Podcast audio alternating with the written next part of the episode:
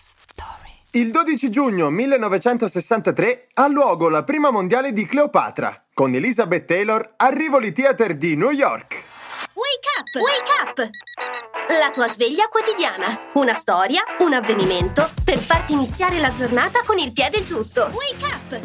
Se provate a immaginare il volto di Cleopatra, molto probabilmente vedrete quello di Elizabeth Taylor, la diva dagli occhi viola immortalata sul grande schermo nei panni della maestosa regina egiziana.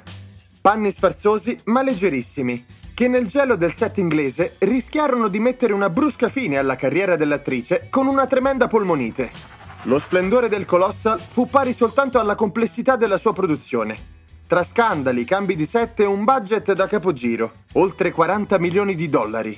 Per fortuna fece incetta di Oscar e grazie al suo successo i forzieri della 20th Century Fox tornarono a rimpinguarsi. Insomma, per poco non fu un faraonico buco nell'acqua.